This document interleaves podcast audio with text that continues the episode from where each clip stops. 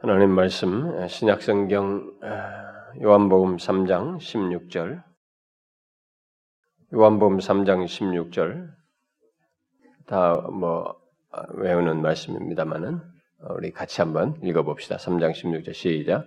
하나님이 세상을 이처럼 사랑하사 독생자를 주셨으니 이는 그를 믿는 자마다 멸망하지 않고 영생을 얻게 하려 하심이라. 지난 시간부터 어, 우리는 오늘 읽은 요한복음 3장 16절 말씀을 이렇게 어, 살피겠다고 하면서 먼저 서론적으로 어, 요한복음 3장 16절에 대한 여러 오해들을 언급하면서 여기서 가장 중요한 강조점은 3장 예, 16절의 가장 큰 강조점은 하나님의 사랑이 얼마나 위대하고 책량할 수 없이 큰가 우리의 모든 것을 동원하고 미치려고 해도 미쳐지지 않는 거기까지 다다를 수 없는 하나님의 사랑에 말할 수 없이 큰을 어, 말하는 것이다라고 했습니다. 그러면 오늘 본문의 이 다양한 음, 내용들이 이제 여기에 어, 짧은 구절이지만 예, 담고 있죠. 예, 거기 보면은 어, 하나님의 사랑의 대상인 이 세상이라고 하는 이런 내용이 이 말 속에 지금 이 말을 통해서 가지고 있고 또 독생자를 주셨다고 하는 이런 기독론적인 이런 내용도 있고 또 그리스도를 믿는 자마다 멸망치 않는다고 하는 이 멸망에 관한 문제 이런 문제가 있고 또 영생을 얻는다고 하는 이 생명을 얻는 문제가 여기 같이 나와 있습니다만은 우리가 그 모든 내용들을 어, 여기 나오는 이런 각각의 내용들이 뭘 말하든 간에 이 내용들은 다 하나님의 사랑이 얼마나 위대하고 청량할 수 없이 큰가를 말하는 차원에서 이렇게 언급된 내용들이다고 하는 것을 우리가 먼저 유념해야 됩니다. 본문에 언급된 이 각각의 내용들마다 성경 전체의 관점에서 보면 어, 설명할 많은 내용들이 어, 이렇게 내포되어 있긴 합니다, 있습니다만은 특별히 교리적으로 설명할 많은 내용들을 담고 있지만 어, 무엇을 말하든지 오늘 본문은 하나님의 사랑의 위대함과 한없이 크다고 하는 사실을 어, 말하고 있고 따라서 모든 내용은 여기에 지금 각각의 이 본문에 나와 있는 여러 내용들은 다 이 강조점과 연관지어서 언급을 해야만 합니다.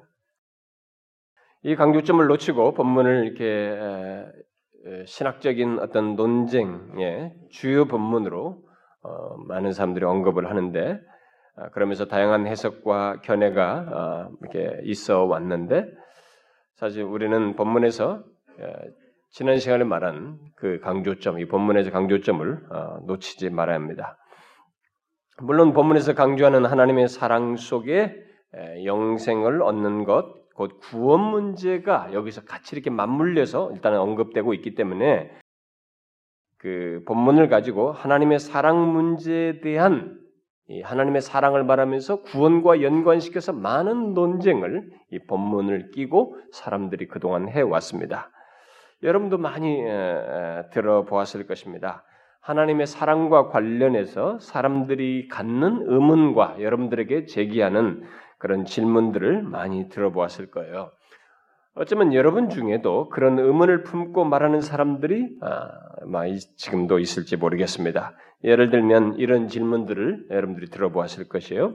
아주 흔한 질문부터 말하면 하나님께서 사랑하신다고 하는데 또 하나님이 사랑이시라고 하는데 왜 세상이 세상의 온갖 재난과 뭐 소위 말해서 우리가 뭐 온갖 이 전쟁과 기근과 각 각종 이 무슨 뭐 폭풍 뭐 이런 뭐, 예, 뭐 있잖아요. 예, 뭐 홍수로 막 이런 모든 재난과 비극들이 끊이지 않는가?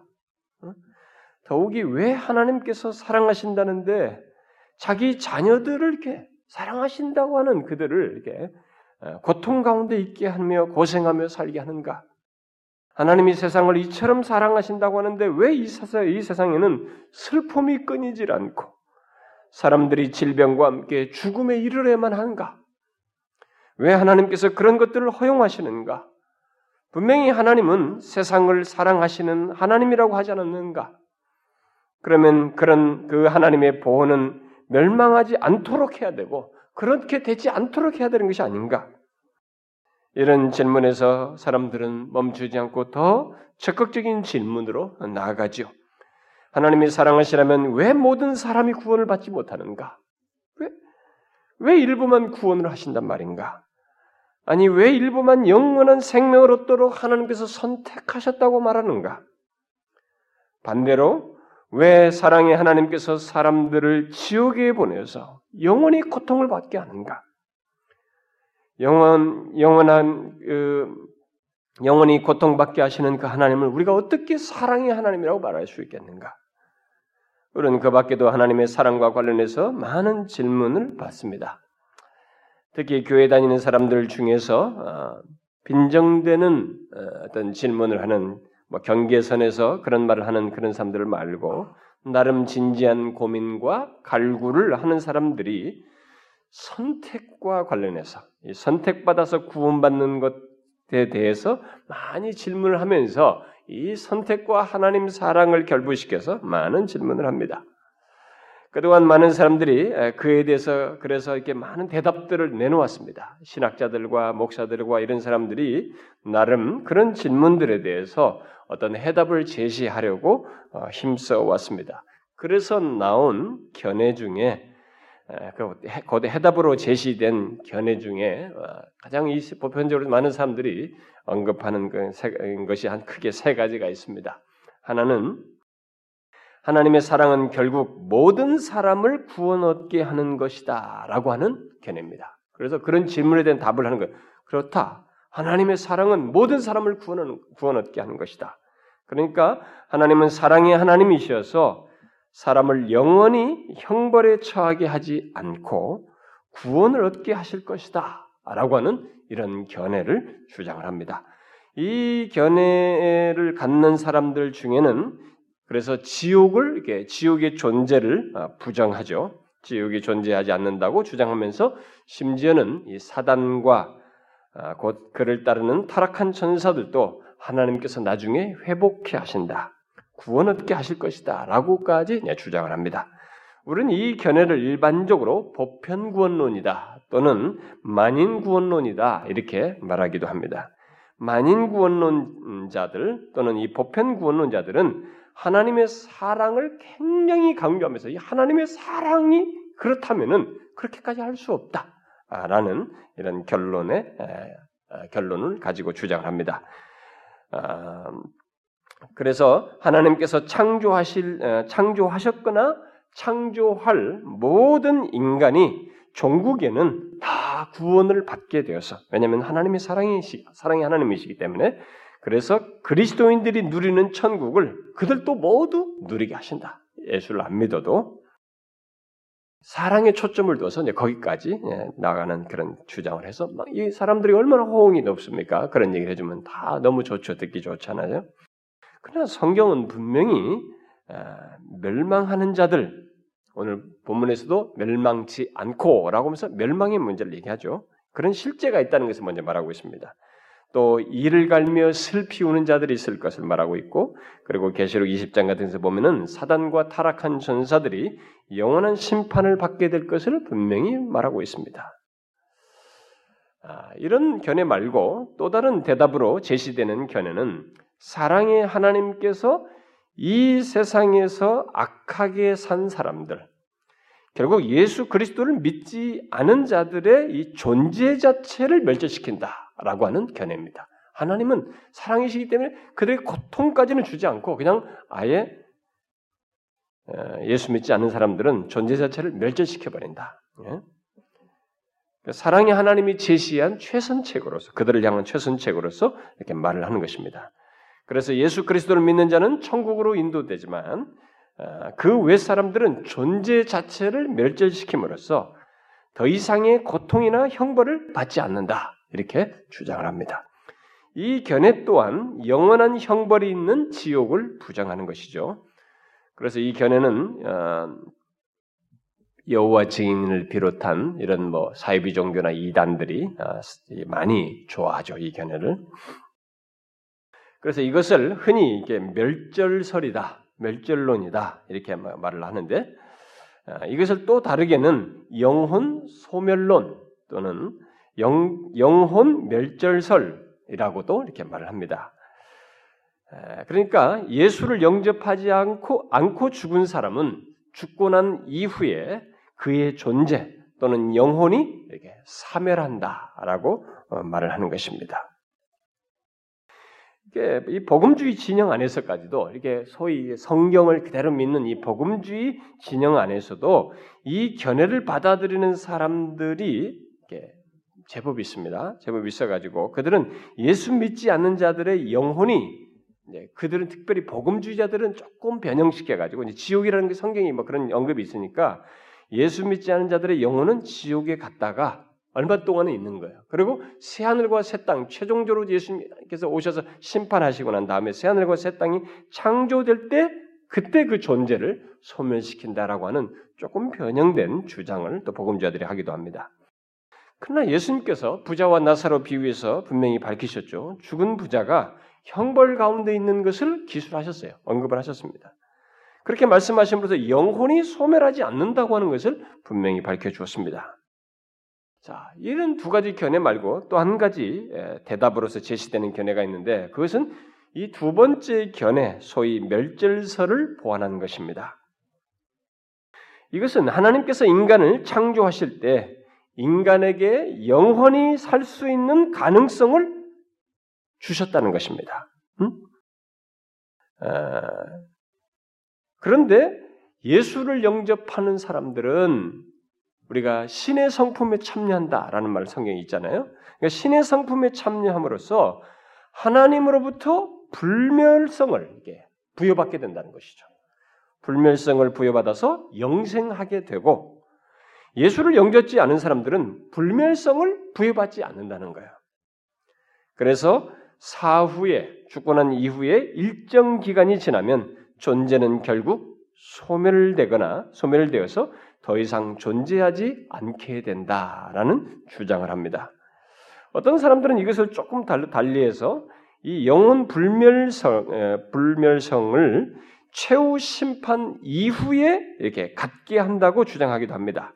그때까지 인간의 영혼은 정함이 없이 있다가 신자는 영원한 생명을 부여받게 되고 그래서 예, 영혼이 영원히 살게 되지만 나머지는 최후 심판 이후에 소멸된다. 이렇게 주장하기도 합니다. 이 그럴듯한 견해가 이 보편 구원은 못지않게 인기를 가지고 있습니다. 지금 현대도 많은 이, 이, 이런 주장을 해요. 최근에 제가 무슨 춘천에 아니, 아니, 아니 여기 저기 청중가 어딘가에 어, 소위 우리 합동축 교회라고 그래요. 어, 합동축 교회 보고 그래도 그나마 보수적이라고 하는 그런 교회라고 하는데도 성경을 말하는 교회도 제법 크다고 합니다. 근데 그 목사님이 이런 주장을 한다는 거예요. 응? 영혼이 멸제된다네. 그러면서 나한테 그 교회 성도가 상담한 전화를 했어요. 그러니까 이런 게 인기 좋은 것입니다. 왜냐하면 사람들에게 그 죽는 그뒤 문제를 그냥 편안하게 해주는 것입니다. 그런데 이것은 새삼스럽 뭐 이게 새로운 견해는 아닙니다. 이것은 사실 B, 아니, AD 4세기부터 아, 이미 주장되었던 견해인데 그렇지만은 예수님께서 분명히 최후 어, 최후 심, 최후와 관련해서 말씀하신 이 마태복음 25장에서 분명히 이 사실을 부정하고 있죠. 예수님께서 최후 심판 이후에 악인은 영벌에 곧 영원한 형벌에 그리고 의인은 영생에 들어간다라고 말하고 있습니다. 여기 영벌과 영생에 우리는 영자로 번역한 이 영자는 똑같이 동일하게 영원한이라는 말이에요. 두 개 다 똑같이 그 단어를 쓴 것입니다. 그러니까 똑같이 영원히 존재하는 것이. 그것은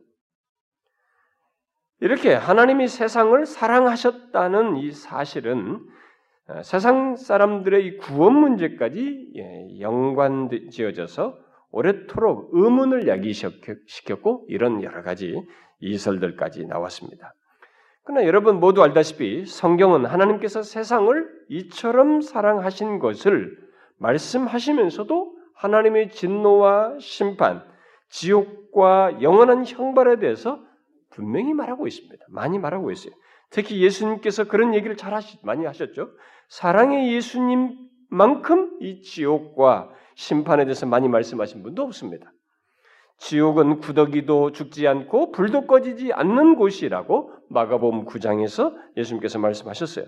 특히 마태복음 25장에서 최후 심판 이후에 그 영벌 과 영생이 최종적으로 나뉠 것을 직접 말씀하셨습니다. 그러므로 예수님은 그런 최후의 심판을 생각하며 다음과 같이 경계하여서 말해줬습니다. 뭐예요?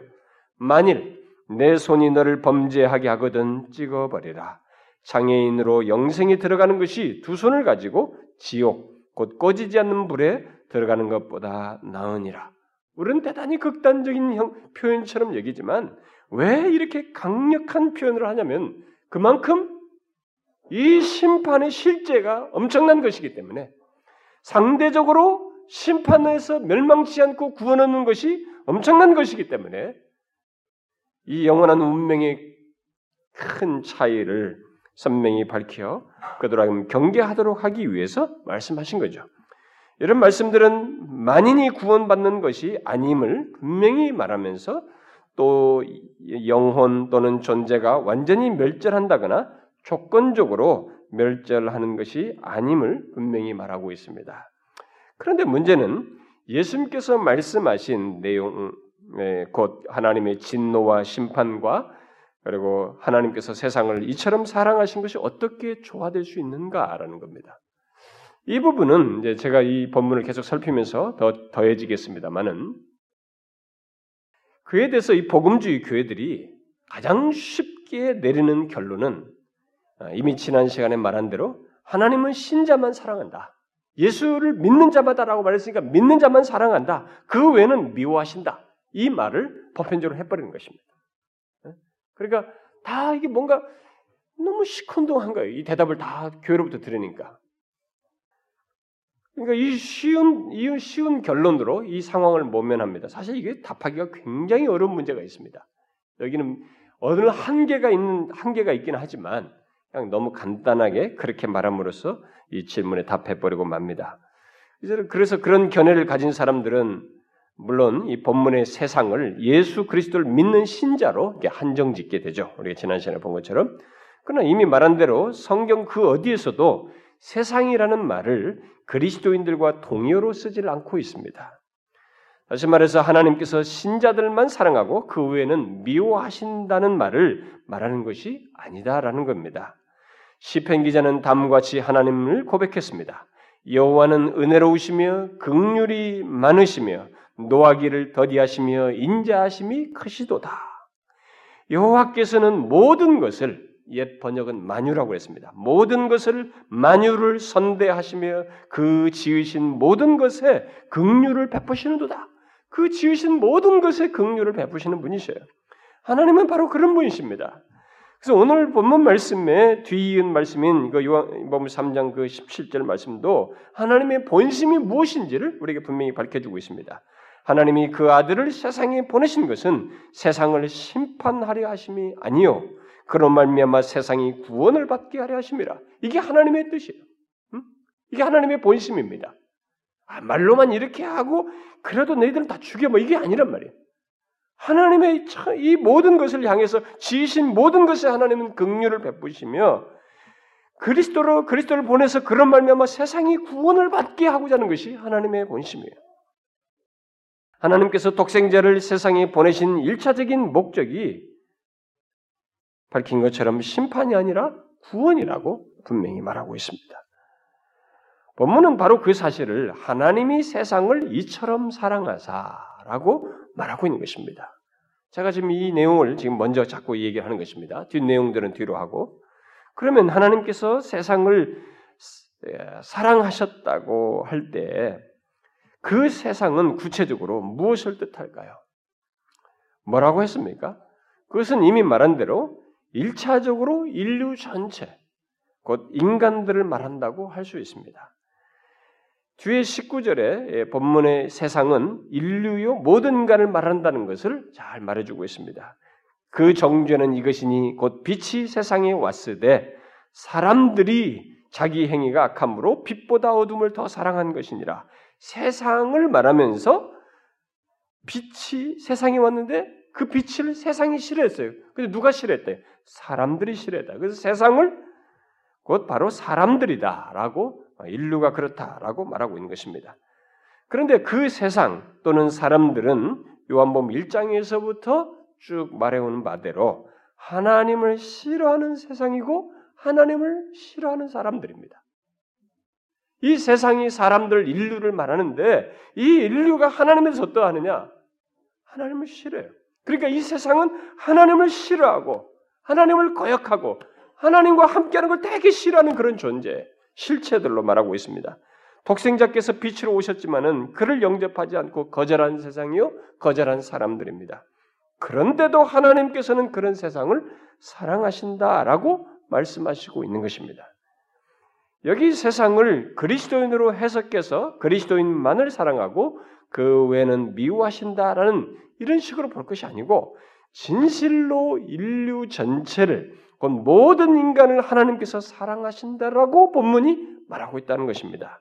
그런데 이 요한복음을 쓴 사도 요한은 흥미롭게도 요한 일서에서 뒤에 가서 서신에서 보게 되면 이 세상이나 세상에 있는 것을 사랑하지 말라 이렇게 말했어요. 그 이유는 누구든지 세상을 사랑하면 아버지의 사랑이 그 안에 있지 아니하기 때문이다 이렇게 말했습니다. 이런 사실은 세상이 얼마나 하나님께 거슬리고 적대적이며 사랑받을 수 없는 조건과 상태를 가지고 있는지를 잘 말해줍니다. 성경은 그 뒤에 가서 요한일서 5장이 말하는 겁니다만 요한일서 5장에서는 온 세상이 아예 악한 자 안에 처해 있다라고 기록하고 있습니다. 그렇다면 하나님께서 세상을 사랑하신다는 것은 악한 자 안에 곧 마귀 안에 있는 세상을 사랑하신다는 말이 되는 것입니다. 우리가 이것을 생각해 봐야 됩니다. 하나님의 세상을 이처럼 사랑하사라고 했는데 그 세상이 어떤 실체냐 이거예요. 요한일서에서 말한 것처럼 사랑받을 수 없는 조건과 상태를 가지고 있고 심지어는 마귀 안에 있는 세상이에요. 그런데 그런 세상을 하나님께서 사랑하셨다, 사랑하신다 이렇게 말하고 있는 것입니다. 여기서 우리가 생각해야 될 것은 이런 하나님의 사랑을 생각하는 거예요. 여러분은 이런 하나님의 사랑을 이해하십니까? 성경은 세상과 육체와 마귀를 연결지어서 한 통 속으로 이렇게 묘사를 합니다. 성경에 보면은 뭐 우리가 육체를 사랑한다 할 때 육체는 바로 또 세상과 영, 세상을 사랑한다, 육체를 사랑한다. 그러면 또 마귀에게 속해서 마귀의 통제 아래 있다는 말에서 또 마귀와 세상, 육체, 마귀는 이렇게 한 통 속의 용어로 이렇게 쓰고 있습니다. 그런 세상을 이렇게 한 통 속이 되어 있는 그런 세상을 하나님께서 사랑하신다라고 말하고 있는 것입니다. 다시 말해서 세상에 속하여 있고 육체에 속하여 있으며 그 무엇보다도 마귀에 속하여 있는 우리를 사랑하신다. 라고 말하고 있다. 이 말입니다. 그렇다고 뭐 모하고 아니란 사랑을 말하는 것은 아닙니다. 그러니까 대충 죄가 뒤섞인 그런 사랑은 아니라 이 말이에요. 마치 하나님께서 세상적이고 육체적이며 마귀적인 것, 마귀적인 것에서 기쁨을 갖는다. 그런 얘기는 아닙니다. 오히려 그 사랑은 세상적이며 육체적이며 마귀적인 성향에서 우리를 기꺼이 구원해내고자 하는 사랑이다. 라고 말을 하는 것입니다. 하나님은 세상적이고 육체적이며 마귀적인 성향 자체를 사랑하지 않습니다. 그러실 수가 없어요. 거룩하신 본성 때문에. 본문은 세상이 멸망을 향해 가고 있음을 전제하고 있습니다. 멸망치 않고라고 말함으로써 그런데 하나님께서 세상을 사랑하사 멸망치 않게 하시고자 하신다라고 말하고 있습니다. 하나님의 사랑은 멸망을 향해 가고 있는 세상, 우리를 구원하기 위해서 사랑을 나타내고 있다. 그런 대상을 향해서 나타내는 사랑이다 라고 말하고 있는 것입니다. 우리는 이 사랑을 우리의 가능한 이성과 상상력을 다 동원해서 생각해 봐야 돼요. 우리의 의지는 바로 그것을 위해서 있는 것입니다. 뭐 하지 말아야 돼요. 이 부분에 미칠 수가 없지만은 뭐 이 공간 안에 먼지와 같은 정도에도 미칠 수 없을 정도로 우리는 한계가 있지만 우리는 가능한 이성과 상상력을 가지고 이 사실을 생각해 봐야 됩니다. 멸망으로 향해 가는 세상, 곧 거룩하신 하나님의 본성과 대치되어서 그의 진노와 심판 외에 아무것도 기대할 수 없는 우리를 그 조건으로부터 구원해내기 위해서 독생자를 주시는 이 하나님의 사랑이 도대체 어떤 사랑이냐 이거. 사람들은 하나님의 사랑을 너무나 당연시 여기면서 이런 것들을 한 문장으로 처리해 버리는데 절대로 그러면 안 됩니다. 교회 다니는 사람들이 특별히 그러면 안 돼요, 여러분. 하나님의 사랑을 너무 당연시 여기기 때문에 하나님의 사랑을 모르는 것입니다. 아니, 사랑을 너무 당연시 여기기 때문에 그 사랑에 대한 감사와 감격도 없는 것이에요. 그 사랑을 누리지도 못하는 것이죠. 여러분, 하나님께서 세상을 곧 우리를 사랑하신 것은 당연한 것이 아닙니다. 일단 우리는 사랑받을 수 없는 조건에 있어요. 멸망치 않고라는 말이 말하듯이 사랑받을 수 없는 조건에 있었습니다. 왜냐하면 거룩하신 하나님의 눈에 비추어 볼 때 세상은 우리는 더럽고 추하고 역겨운, 역겨운 것밖에 없기 때문에 그렇습니다. 이것은 여러분들이 조금만 정직하고 성경의 이 계시를 알면은 그 계시에 비추어 볼 때 여러분 자신을 보면 여러분이 잘 아십니다. 어제와 오늘 사이에 우리의 변함무쌍한 내면의 모습들, 끝없이 솟구치는 죄성, 사랑을 위장한 질투, 말할 수 없는 교만들, 자기 영민 속에서 상대를 인정치 않는 모습들, 우리가 누구를 살인하고 가늠하고 외적인 행동을 하지 않아도 우리 속에 끝없이 솟아나는 이 죄성, 이 죄성이 있다는 것을 보게 됩니다. 그런 거룩하신 하나님 죄 조그마한 티 하나도 그림자조차도 용납할 수 없는 그 하나님의 눈에 비추어 볼 때 그런 죄가 하나도 있는 이 존재의 실체는 역겨운 것입니다. 사랑받을 수 없어요. 그런 조건을 가지고 있지 않습니다. 그런데도 하나님께서 그런 세상을 우리를 이처럼 사랑하사 독생자를 주셨다고 말하는 것입니다. 하나님의 사랑이 세상의 악함보다도 우리의 죄악되고 추한 것보다도 더 강렬하다고 하는 것을 말하는 것입니다. 이것이 본문에서 말하는 놀라운 메시지입니다. 하나님께서 세상을 이처럼 사랑하신 사랑하셔서 라고 말한 이것은 하나님께서 사랑하는 대상의 조건이 심히 더럽고 죄악되고 너무나 역겹고 사랑할 수 없고 사랑하기 싫은 죄악을 가지고 있음에도 불구하고 그것에 굴하지 않을 정도의 강렬한 사랑, 풍성한 사랑, 말할 수 없는 무궁한 사랑으로 다가오셔서 나타내셨다라는 것입니다. 이런 사실을 바울은 로마서 5장에서 이런 식으로 말한 것입니다. 우리가 아직 죄인 되었을 때 그리스도께서 우리를 위하여 죽으심으로 하나님께서 우리에 대한 자기의 사랑을 확증하셨느냐? 죄인 되었을 때 하나님께서 자기의 사랑을 우리에게 나타내셨어. 하나님의 사랑은 우리가 죄인이라는 조건 속에 있었는데 그 조건을 뛰어넘는 사랑을 나타내었다. 이렇게 말하고 있는 것입니다. 여러분은 그것이 하나님께 얼마나 엄청난 것인지를 생각하셔야 됩니다. 죄인이라는 조건을 뛰어넘는 사랑을 하시는 것이 하나님 편에서는 어떤 것인지를 알아야 됩니다. 우리는 우리끼리는 괜찮아요. 그거 우리끼리 해도 아 우리는 그것조차도 대단하다, 위대하다고 말할지 모르지만 하나님 편에서는 이건 엄청난 일입니다. 왜냐하면 하나님은 거룩하신 하나님이시거든요. 거룩하신 하나님으로서 그렇게 하신다는 것은 그 죄인의 조건과 상태에 있는 것을 뛰어넘는 사랑을 하신다는 것은 그분에게 이건 엄청난 일이에요. 이 세상의 죄악된 조건, 하나님을 싫어하고 적대하는 조건, 가능한 한 하나님께로 나오지 않고 피하려는 조건, 그저 자기 본성을 따라서 죄를 너무도 사랑하며 사는 조건, 아예 하나님 없는 세상을 꿈꾸며 하나님 없이 살아가는 조건을 실제로 항상 그렇게 죄악 속에서 살아온 그 세상의 조건을 하나님께서 거룩하신 하나님께서 뛰어넘으셔서 사랑하셨다. 이게 도대체 어떤 사랑이냐는 이 사랑이 도대체 얼마나 엄청난 것인데 형용 불가능한 것입니다. 너무 신비스러운 것입니다. 여러분은 이런 사랑을 아십니까? 모르십니다. 우리는 모릅니다. 왜냐하면 거룩하지 않기 때문에.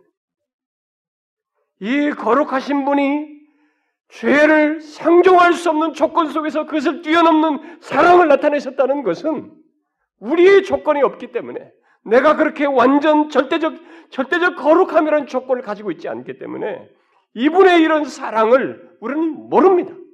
몰라요. 단지 이런 식으로 이렇게 하셨 거룩하신 하나님께서 절대적인 거룩함을 가지고 있음에도 불구하고 죄인의 조건을 뛰어넘는 사랑을 하셨다는 것이 너무 놀랍다는 것 정도의 이해를 가질 뿐이지 이 실체를 우리는 모릅니다. 우리의 경험 세계 속에 없습니다. 우리의 인식 세계도 없습니다. 왜냐하면 우리 인식 세계조차도 다 부패해 있고 죄악되기 때문에 거룩을 알지 못하기 때문에 모릅니다. 단지 우리는 너무 놀랍고 형용할 수 없이 크다는 것 정도로 알게 됩니다. 여러분, 하나님이 세상을 사랑한다는 것, 그 죄인을 사랑한다는 것은 이렇게 거룩함을 가지고서 죄인의 조건을 뛰어넘는 사랑을 하신 것이라는 것을 말합니다. 그래서 측량할 수가 없고 이해가 미쳐지지 않습니다. 헤아려지지가 않습니다. 하나님께서 세상을 사랑하신 것이 놀라운 것은 이미 말한 대로 이 세상에 많은 사람들을 내포하기 때문에 사랑이 크다는 게 아니에요. 창세로부터 지금까지 죽었던 신자들의 숫자가 그렇게 많은데 이 인류가 몇십억인데 이렇게 많은 광대한 세상에 수많은 사람들 어떻게 사랑 이들을 다 사랑하는 사랑이니까 그 사랑이 크다 그런 게 아니다 이 말이에요. 그게 아니라 죄를 증오하고 혐오하는 거룩한 본성을 가지신 하나님께서 자신의 이 거룩한 본성을 가지고 계시면서 죄를 참아볼 수 없으면서 그것을 넘어서는 사랑을 했기 때문에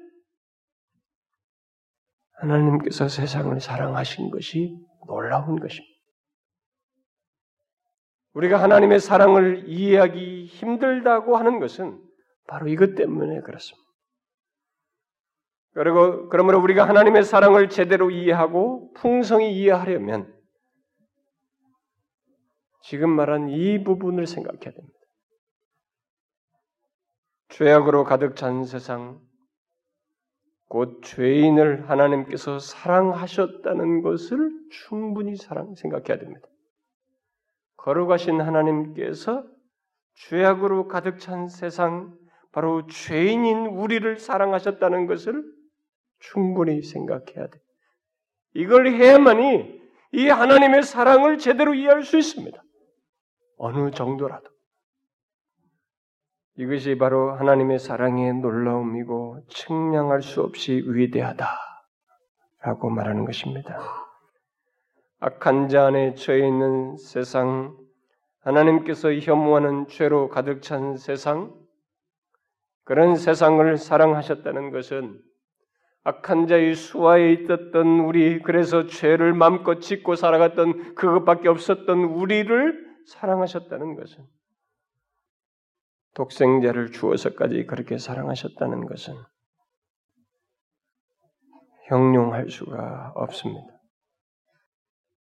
묘사를 할 수 있겠죠. 해를 숲이 큽니다. 너무 엄청납니다. 위대합니다. 그게 뭐예요? 그래 우리들이 아무리 멋진 노랫말을 한다 할지라도 그것은 뭐냐 실체 미치지 못하는 이, 이 공간에, 이 공간 속에서 먼지 하나에도 미칠 수 없는 그런 정도의 얘기를 우리가 하고 있을 뿐이에요. 그 실체는 무한한 것입니다. 이 사랑의 실체는 너무 엄청난 것입니다. 그래서 이것을 알아야 되는 것이에요.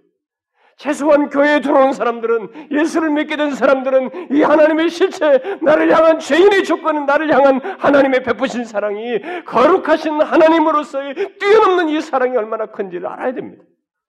생각해 봐야 돼요. 우리가 본문을 제대로 이해하려면 본문에서 말하는 세상, 곧 하나님께서 사랑하신 세상이 범위를 말하는 것이 아니고 강도를 말하고 있다는 것, 정도를 말하고 있다는 것을 잘 기억하고 얼마나 이 사랑의 강도, 정도가 큰지를 말하고 있다는 걸 기억하고 그것을 캐치해야 됩니다. 본문의 세상의 주된 의미는 윤리적인 것입니다. 그러므로 하나님께서 세상을 사랑하신 것은 너무나 크고 방대한 세상을 포괄하기 포괄하기 위해서 그에 상응하는 큰 사랑을 나타냈다는 그 정도의 개념이 아니고 세상이 윤리적으로 너무 악한데 그래서 거룩하신 하나님이 그것을 사랑할 수 없는 조건을 실체상으로 가지고 있는데 그런 거룩하신 하나님께서 지극히 큰 사랑, 그런 조건을 뛰어넘는 사랑을 하나님 편에서 하셨다. 그것을 말하는 것입니다. 그래서 여기 세상이라는 의미를 바르게 이해하는 것이 굉장히 중요해요. 그래서 하나님께서 취한 행동, 곧 그 악한 세상을 사랑하기 위해서 나타낸 지극한 사랑의 행동이 바로 이제 독생자를 주셨다는 거예요. 그걸 뛰어넘는 사랑이 사랑으로 나타나는 행동과 표현이 뭐냐? 독생자를 주신 것이. 저는 이 부분을 별도로 하고 싶습니다. 다음 시간. 결국 악하고 추한 세상을 사랑하기 위해 나타낸 하나님의 사랑의 정도가 어느 정도였느냐? 독생자를 주실 정도의 사랑이다. 좋은 조건의 사람들이 아니라 추하고 악한 같이 사랑할 수 없는 싫어하는 혐오스러운 조건 있는 자들을 사랑하실 때의 사랑의 조건이 독생자를 주실 정도의 사랑이다는 거예요. 우리는 본문에서 바로 그 이 놀라운 사랑을 읽어야 하는 것입니다. 이 사랑이 형용할 수 없음을 조금이라도 알아야 하는 것입니다. 사실 누가 이 사랑을 헤아릴 수 있겠어요? 그 누가 이 사랑을 측량할 수 있겠습니까? 우리는 그저 그 사랑에 놀랍다고 측량할 수 없다고 말할 뿐이지 그 실체에 미치지 못합니다. 여러분 하십시오. 본문에서 말하는 사랑은 세상을 구성하는 모든 사람 개개인에게 적용되느냐, 아니면 세상에서 택함을 받은 자들에게만 적용되느냐는 것을 말하려는 것이 아닙니다. 오히려 하나님께서 세상을 사랑하여 독생자를 주시는 사랑, 그 사랑이 얼마나 놀라운가? 도대체 그 사랑이 얼마나 위대한가? 측량할 수 있는가? 그걸 말하는 것입니다. 그러므로 우리는 하나님이 세상을 이처럼 사랑하사 독생자를 주셨으니를 그저 익숙하게 알고 말할 것이 아닙니다. 바로 그 내용의 실체, 그 도대체 하나님의 사랑이 얼마나 큰가를 생각하는, 생각하게 하는 내용이어야 하는 것입니다. 아니, 거룩하신 하나님께서 악하고 추한 세상을 위해 죄인인 나를 위해서 독생자를 줄 정도의 사랑이 도대체 얼마나 엄청난 것인가를 생각해야 하는 것입니다. 가능한 한 우리는 그것을 풍성히 생각해 보아야 됩니다. 감각적으로 예수를 믿으면 안 돼요. 왜 이런 것에 이성과 이지와 감정과 인격의 이 구성 요소를 줬잖아요. 우리가 이, 이런 메시지를, 이런 사실을 알고 생각을 해보면, 우리는 굉장히 부유해집니다. 여러분, 이것만큼 우리의 영혼을 부유하게 하는 것이 어디 있겠어요? 응? 독생자를 줄 정도의 사랑이 얼마나 큰지를 생각할 때 이것만큼 우리의 영혼을 부유하게 하는 것이 어디 있겠냐 이거예요. 이것만큼 우리의 신앙의 생기를 주는 것이 어디 있겠습니까? 이것만큼 우리 자신의 복됨과 소위 높은 자존감을 갖게 하는 게 어디 있겠어요? 본문은 하나님께서 모든 사람을 똑같이 사랑하시고 똑같은 사랑을 대하시, 똑같은 사랑으로 대하신다는 것을 가르치는 데 목적이 있지 않습니다. 또 하나님의 사랑이 세상에서 택함을 받은 소수의 특별한 개인들에게만 적용된다는 것을 가르치는 것도 그 본문의 내용이 아니에요. 본문이 말하고자 하는 것은 우리로 하여금 너무도 추하고 죄악된 세상에 향한 세상을 향한 하나님의 사랑, 바로 그 사랑이 얼마나 놀라운가를 너는 알아야 된다는 거예요. 우리로 하여금 그것을 생각해 보라는 것입니다. 그 사랑의 신비로움을 알라는 것입니다. 알도록 하기 위함. 그래서 알아야 됩니다. 인간이 발견해야 할 최고의 사실은 이거예요, 여러분. 자신을 향한 자기 같은 조건에 있는 자를 향한 하나님의 사랑을 아는 것입니다. 여러분 이 세상 인간의 조건이 얼마나 다양합니까? 그 자기의 조건 때문에 좌절해서 죽는 것입니다. 자살하는 거예요. 못 견다는 것입니다. 폭발하는 것입니다. 모든 것을 모든 죄악을 쏟아놓는 것입니다. 관계를 뒤틀게 하는 것입니다. 우리의 그 조건이에요. 그 조건을 넘어서는 하나님의 사랑이 있습니다. 인간이 발견해야 할 최고의 사실이 이거예요.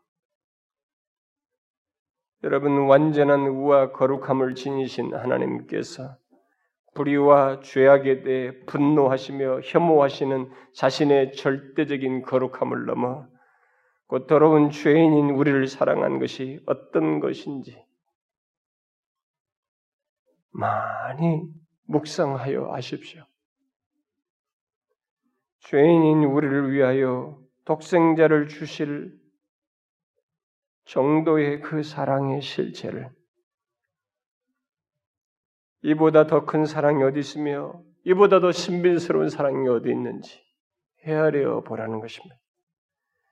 절대적 거룩함을 지니신 하나님께서 죄악된 세상 죄인인 우리를 사랑하사 그의 독생자를 주셔서 세상을 위해 죽으시게 하는 그 사랑, 그 놀라운 사랑을 헤아려 알라는 것입니다. 지금껏 이 세상은 대충 여러분들은 이런 하나님의 사랑에 대해서 아마 교회 다니면서 수도 없이 들었을 거예요. 뭐 우리가 전도할 때도 하나님은 당신을 사랑하십니다. 사실 그 내용의 실체는 엄청난 것이에요. 그것만 말하면 안 되겠지만 일단 그 내용 자체가 담고 있는 것은 엄청난 것입니다. 여러분들이 교회를 다니면서 하나님의 사랑에 대해서 대충 들은 것이 있을 텐데 근데 그게 전부라면 대충 들은 것이 전부라면 그래서 그 사랑에 감격하여 감사해 본 적이 없다면 여러분의 신앙과 삶은 분명히 생기가 없었을 겁니다. 형식적이었을 거예요. 하나님이 우리를 먼저 사랑했어요. 그 먼저 사랑한 실체를 알아야 우리가 하나님을 향해서 진실한 반응과 생기를 갖게 되는 것입니다. 지금이라도 늦지 않았습니다. 그리고 지금까지 안 것으로도 심히 부족한 줄을 알고 더욱 이 하나님의 사랑을 알기를 여러분들이 힘쓰셔야 합니다. 신자의 삶은 그거예요. 이 나를 향한 하나님의 이 세상을 향한 하나님의 사랑의 지극함을 더하는 것입니다. 여러분이 지금 알고 있는 하나님의 사랑은 여러분들이 평생의 시간을 소진해도 우주 공간의 지구와 같은 거예요. 이 공간 안의 먼지와도 같은 것입니다. 아무리 그럴싸한 찬양을 해도 하나님은 사랑이십니다. 주권자이십니다. 놀라우십니다. 뭘 말해도 우리는 그 묘사되는 내용, 그 묘사할 수 있게 되는 어떤 인식과 이해는 그밖에 안 됩니다. 그 실체에 미치지 못합니다. 만약 여러분들이 그것조차도 못하고 거기에 대한 감격과 감사도 없다면 아마 이 하나님의 하나님께서 사랑하시는 자기 조건을 몰라서 그럴 거예요. 자기를 상당히 괜찮은 사람으로 여기고 거룩하신 하나님 앞에서의 역겨운 자신의 조건과 죄악된 실체, 하나님 앞에서 죄라는 것에 이 극악함을 자신이 알지 못하기 때문에 그럴 것입니다. 워낙 이 세상은 세상에서 조금 걸출하고 조금 똑똑하고 뭔가 조금 남아 있으면 그것으로 그 사람 평가를 다 해버리기 때문에 성공하고 조금 뭔가 전문성을 띠면 그것으로 다 그 사람을 좋게 평가하기 때문에 도덕적이고 객관적인 평가를 못합니다. 오늘은 도덕을 중시 여기지 않은 세상이에요. 연예인들이 도덕 생활은 엉망이랄지라도 그 앞에 TV 화면에 나와서 거기서 재롱 뜨고 이미지만 좋으면 그 이미지로 그 사람을 평가하는 것이 이 포스트 모던 시대의 특징입니다. 도덕성을 중요시 여기지 않아요. 그러나 여러분 아셔야 합니다. 하나님 앞에서는 그게 통하지 않습니다. 하나님 앞에서는 우리의 적나라한 죄악된 모든 우리의 심장 배부까지 살펴서 하시는 분이에요. 그랬을 때 우리에게 밝혀지는 이 마음의 조그마한 마음의 살인과 미움의 이런 죄악조차도 그가 하나만으로도 그 하나님 앞에서는 범접할 수가 없고 가까이 다가갈 수 없는 존재입니다. 자신이 그런 존재, 사랑을 받을 수 없는 존재입니다. 그런 존재를 향해서 걸어가신 하나님이 뛰어넘는 사랑을 하신 거예요. 자신의 조건을 모르기 때문에, 자신이 얼마나 죄악된 실체인지를 모르기 때문에, 하나님의 사랑이 하찮아 보이는 것입니다. 지금이라도 본문에서 말하는 이 하나님의 사랑을 보세요. 깨달아 알므로써 삶 속에서 생기를 가지라는 것입니다. 그리스도인 된 것에 또 내가 그런 사랑을 받은 존재인 것의 가치와 삶을 알라는 것입니다. 사랑은 사람을 녹입니다. 그래서 지금까지 팔레스틴에서부터 전파된 복음이 여기까지 우리는 다 이방신을 섬겼습니다. 우상을 섬겼습니다. 그 사랑을 알고 우리는 다 녹았습니다. 그분께 굴복했습니다. 그 사랑에 감격해서 찬송을 부르고 삶의 의미를 그분의 사랑 안에서 갖습니다. 여러분, 이 사랑을 제대로 아십시오. 미치지 못할 사랑이지만 우리에게 허락된 조건과 인격의 구성 요소를 가지고 알라는 것입니다. 그래서 자신의 존재의 의미나 삶의 의미를 가지시라는 겁니다. 저는 오늘 사실상 한 가지 사실을 계속 집요하게 말했습니다. 죄인이었을 때 사랑하셨다는 거예요. 거룩하신 하나님. 거룩하신 하나님께서 접근할 수 없는 죄인의 조건을 뛰어넘는 사랑을 독생자를 주심으로 사셨다는 것입니다. 사랑하기 위해서 이 일을 하신 것입니다. 독생자를 주셨기 때문에 사랑한 것이 아니에요, 사실은. 더 먼저 사랑하셨어요. 사랑하시기 위해서 사랑하셨기 때문에 독생자를 주신 것입니다. 이 사랑을 알고 신앙생활 하십시오. 여러분들의 현재 문제나 존재나 이 모든 것에서 의미와 가치를 여기서 발견하시라고요. 그래서 이 사상, 사랑으로 인해서 반응하면서 감사하면서 살길 바랍니다. 기도합시다. 하나님 아버지, 우리가 아는 하나님의 사랑은 실체에 비하면 아는 것이 아니며 너무 미미하고 심지어 그것조차도 상투적이고 그냥 구술적일 뿐이지 그 사랑이 우리를 압도하여 그것이 얼마나 큰가를 생각하며 감사하고 감격하지 못하는 또 그랬다 할지라도 일시적으로 하고 마는 우리들 오 주여 주의 사랑의 무한함을 더 알게 하여 주옵소서.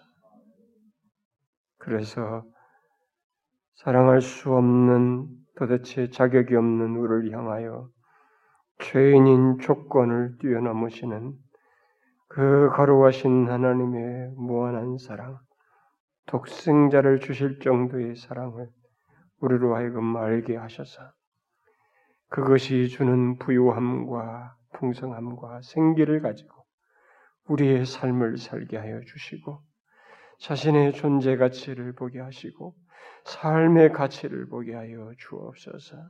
찬송의 이유를 거기서 찾게 하여 주시고 증거의 이유를 찾게 하여 주시며 하나님의 모든 우리의 삶의 모든 행동들의 이유를 거기서 찾게 하여 주옵소서. 예수 그리스도의 이름으로 기도하옵나이다. 아멘.